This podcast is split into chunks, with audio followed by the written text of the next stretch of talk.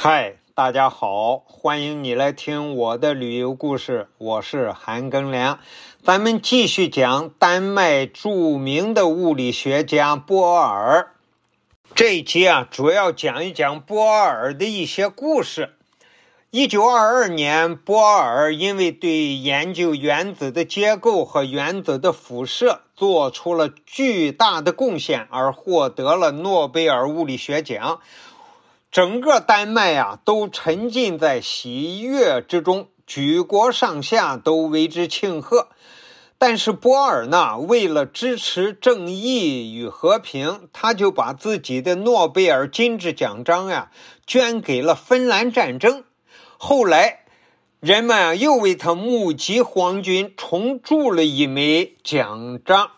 这个奖章呢，就永远的陈列在丹麦的博物馆里。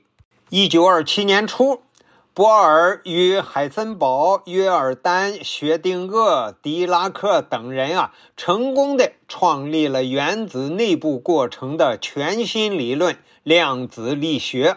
波尔对量子力学的创立起了巨大的促进作用。一九二七年九月，波尔首次提出了互补原理，奠定了哥本哈根学派对量子力学解释的基础，并且从此开始了与爱因斯坦持续多年的关于量子力学意义的论战。爱因斯坦提出了一个又一个的想象实验，力求证明新理论的矛盾和错误。但是波尔每一次都巧妙地反驳了爱因斯坦的反对意见。这一场长期的论战，从许多方面促进了波尔的观点的完善。使他在以后对互补原理的研究中啊，不仅运用到物理学，而且运用到其他的学科。下面呢，咱们就讲一讲波尔和爱因斯坦的故事。他两个是在一九二零年相识的。那一年啊，年轻的波尔第一次到柏林讲学。和爱因斯坦呀认识了，他们就结下了长达三十五年的友谊。但也就是在他们初次见面之后，两个人既在认识上发生了分歧，随之就展开了终身的论战。他们俩只要见面就唇枪舌剑，辩论不已。一九四六年，波尔为了纪念爱因斯坦七十寿辰，写文章。当文集出版的时候呢，爱因斯坦则在文集末尾撰写了长篇的答词，尖锐反驳波尔等人的观点。他们的论战长达三十年之久，直到爱因斯坦去世。但是，长期的论战丝毫不影响他们二人之间的深厚感情。他们一直互相关心，互相尊重。爱因斯坦本来早就该获得诺贝尔奖，但是由于当时不少人对相对论持有偏见。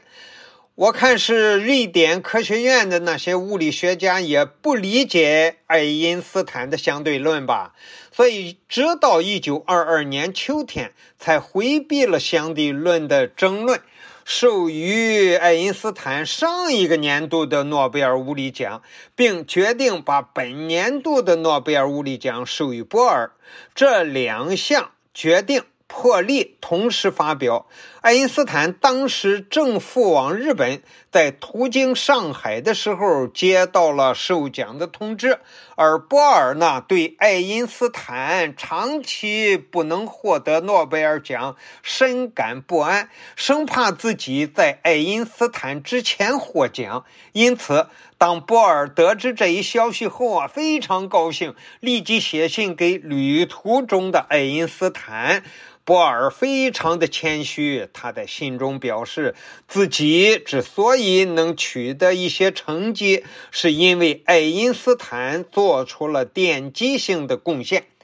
因此呢，爱因斯坦能在他之前获得诺贝尔奖，他觉得这是莫大的幸福。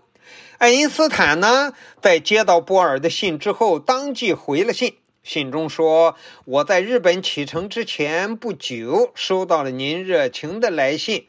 我可以毫不夸张地说，它像诺贝尔奖一样，使我感到快乐。您担心在我之前获得这项奖金，您的这种担心，我觉得特别可爱。它显示了波尔的本色。波尔的故事终于讲完了。”感谢你的收听，咱们下集再见。